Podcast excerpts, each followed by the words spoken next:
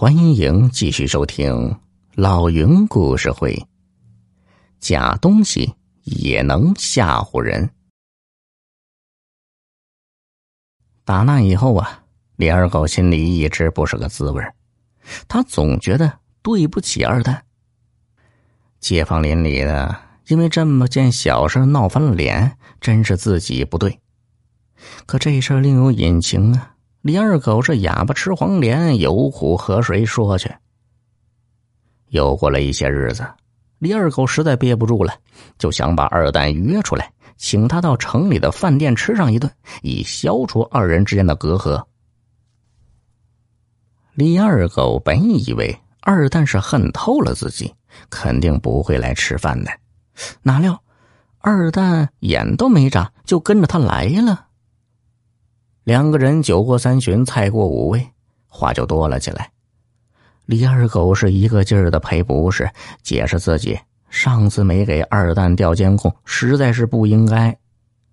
没想到二蛋笑的眼泪都快出来了，他抱住李二狗的肩膀，一股脑的道谢：“哎呀，哪里哪里，是我的错。”哎呀，那事后我们要好好的感谢哥。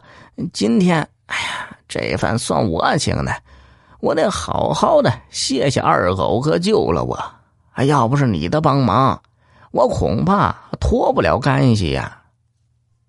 李二狗觉得奇怪呀，啊啊，哎，我帮你。二蛋又喝了一口酒，说：“对呀，要不是……”你不给他们看录像，能证明我的清白吗？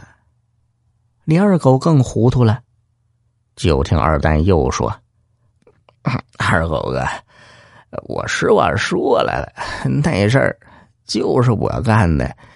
我当时啊没留神，事后我也想了，该早先修那巷子小道的时候，是你爹和我爹他们修的。”当时外面那几户既不出工也不出力，好像和他们没关系。啊啊！现在倒好，我们房前屋后的地界，他们每天把车停过来，还立了地锁，也不和我们商量一声。对于这些不道德、不讲理的人，就应该好好的教训教训他们。李二狗觉得二蛋说的有理，可。还是不解的问：“那是你干的，还敢调监控？你不是找死吗？这不？”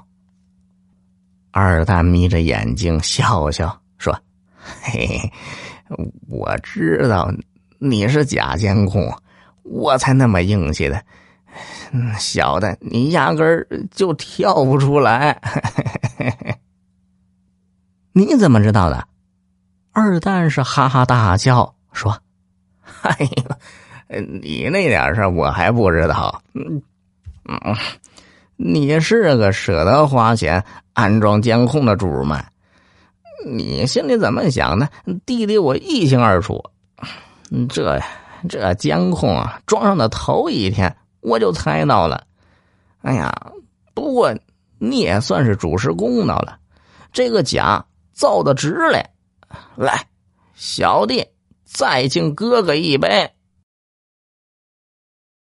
小耳朵们，本集已播讲完毕，喜欢的话别忘了订阅呀。